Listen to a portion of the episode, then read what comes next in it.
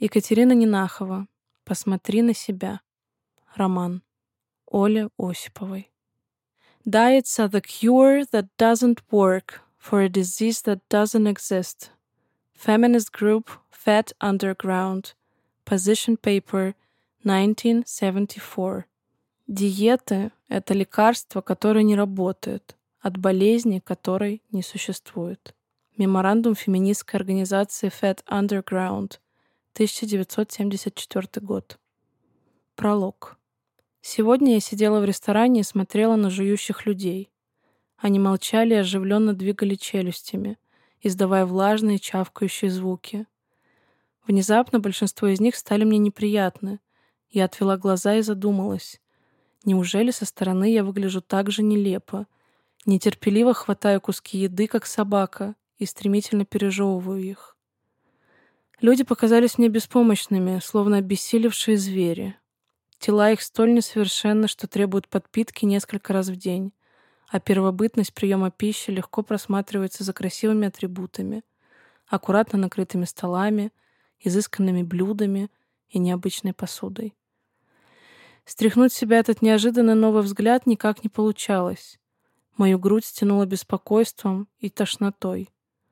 Сейчас я хожу в ресторан три раза в день.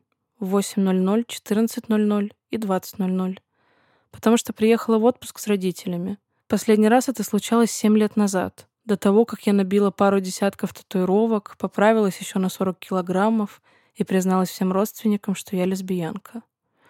На терапии я уверенно говорила, что никогда больше не вернусь в семью, потому что родственники не хотят меня видеть и не любят. Интересно, о чем думают терапевты, когда мы говорим им такие вещи? Ведь это никогда обычно ничего не значит. В отпуске я меньше недели, а кажется, что уже месяц. Я не привыкла отдыхать. Обычно работаю так много, пока не начну плакать от бессилия. И не привыкла к такому четкому распорядку дня. Настоящая регулярность царила в моей жизни 10 лет назад, когда я сидела на диетах. В тот момент я довела себя до полного истощения, и мой вес был вдвое меньше, чем сейчас. Месячные не приходили больше года, в желчном пузыре накопился песок, а грудь и бедра совершенно исчезли. Но мне было все равно. Каждый день я проживала как миссию в игре, единственная цель которой — увидеть на следующее утро отвес на экране розовых весов с цветочками. Каждое утро я вставала на них, абсолютно голая, потому что даже лишние 50 грамм одежды могли испортить мне настроение на целый день, и испытывала удовольствие от того, как стремительно я таю. Переломным был момент, когда я перешла границу в 50 килограммов. Я помню то утро. Весы показали 49,8. Я посмотрела на себя в зеркало, увидела змеиный искривленный позвоночник и смогла сосчитать каждую косточку на ребрах. Мне стало немного страшно и жалко себя, и я подумала, что пора остановиться, но останавливаться было еще страшнее. Все это происходило в общежитии МГИМО, куда я только что поступила. Я вставала раньше всех, в квартире нас было шестеро. Мне не нравились свидетели. Для окружающих мне хотелось быть человеком, который вообще не нуждается в еде.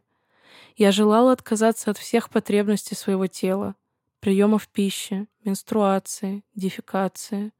Пока все спали, я ела кислое зеленое яблоко, запаривала кипятком овсяную кашу и пила черный кофе без сахара и молока. Днем в университете я пропускала обед и ела еще одно яблоко. После 16.00 я ничего не ела. Так продолжалось день за днем, пока мой дед не приехал в командировку в Москву, не увидел меня сухую и слабую и не поднял на уши всю родню. Я никогда не видела этого огромного усатого толстяка таким напуганным и обеспокоенным. Его темные добрые глаза сверкали от слез, которые он стеснялся показывать, а лицо было перекошено от ужаса. После этого меня начали таскать по врачам. Моя мама, которая всю юность приказывала мне следить за собой, наконец взять себя в руки, умоляла меня поесть хотя бы немного масла. Оно было необходимо, чтобы в липидах созрел прогестерон и вернулись месячные. Мама ругалась и злилась на меня постоянно. Я же окончательно запуталась в том, что ей было нужно. Вот лишь два месяца назад она хвасталась перед подругами тем, какая у меня сила воли и как я похудела к выпускному, а сейчас умоляла меня поправиться. И я поправилась. Не потому, что так хотела мама. Ее желание поправить меня тоже было ограничено конкретными цифрами, а потому что по-другому и быть не могло. Сегодня я сидела в ресторане и ела. У меня на тарелке лежал скрэмбл, два ломтика сыра халуми, кусочек брынзы и шарик творожного сыра, три помидора черри, запеченный под сыром кружок обычного помидора, маленькая булочка с сыром, четыре оливки, три листа рукколы, два кусочка огурца. Я ела, наслаждаясь, чувствуя медленное, приятное насыщение, и периодически ловила быстрые взгляды мамы. Она больше ничего мне не говорит, не комментирует выбор продуктов, не делает замечания о весе. Но я всегда чувствую этот взгляд. Возможно, он намертво врос в меня и иногда становится моим собственным. Вечером я думала об этом, гуляла по побережью и решила написать эту книгу. Я хочу написать ее не для того, чтобы избавиться от взгляда. Терапия литературы едва ли работает для пишущего. Но этот взгляд пора обсудить, чьим бы он ни был. Общество, матери, родственников, друзей или партнеров. Мне кажется, каждая женщина постоянно ощущает на себе затягивающую темноту этого взгляда, и бороться с ним можно только называнием. Конечно, не каждая женщина доводила себя до анорексии и ела по два кислых яблока в день, пока в ее желчном пузыре не появился песок. Но каждая женщина оказывалась в ситуации, когда размерная сетка в магазине не учитывала особенности ее тела, окружающие комментировали ее вес или выбор в ресторане, партнер намекал на то, что ей стоило бы похудеть, а более худая подруга жаловалась на то, что она жирная. В этой книге я не называю свою историю расстройством пищевого поведения, потому что считаю, что еда — лишь малая часть этого расстройства. Оно делится на десятки больных проявлений, и многие из них любая женщина, которая хоть раз пыталась себя перекроить, иными словами, почти каждая женщина, испытывала или испытывает на себе. Я решила назвать это потерей тела, Удивительно, насколько мало эта потеря описана в литературе. Женское тело вообще мало описано в литературе, только современной, феминистской, но даже в ней оно обычно осмысляется через призму сексуальности, фертильности и материнства. Мне кажется, пора подробнее поговорить о размерах женского тела. Поэтому я пишу эту книгу.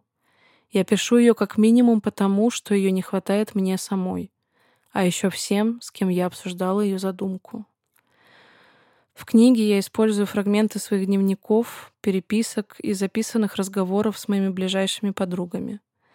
Я специально не хотела проводить интервью с незнакомыми людьми, хотя знала, что носителей такого опыта найдется много. Мне было важно показать, насколько сильно потеря тела затронула всех женщин в моем окружении, совершенно случайно оказавшихся вместе. Уверена, многое из написанного покажется знакомым и читательницам.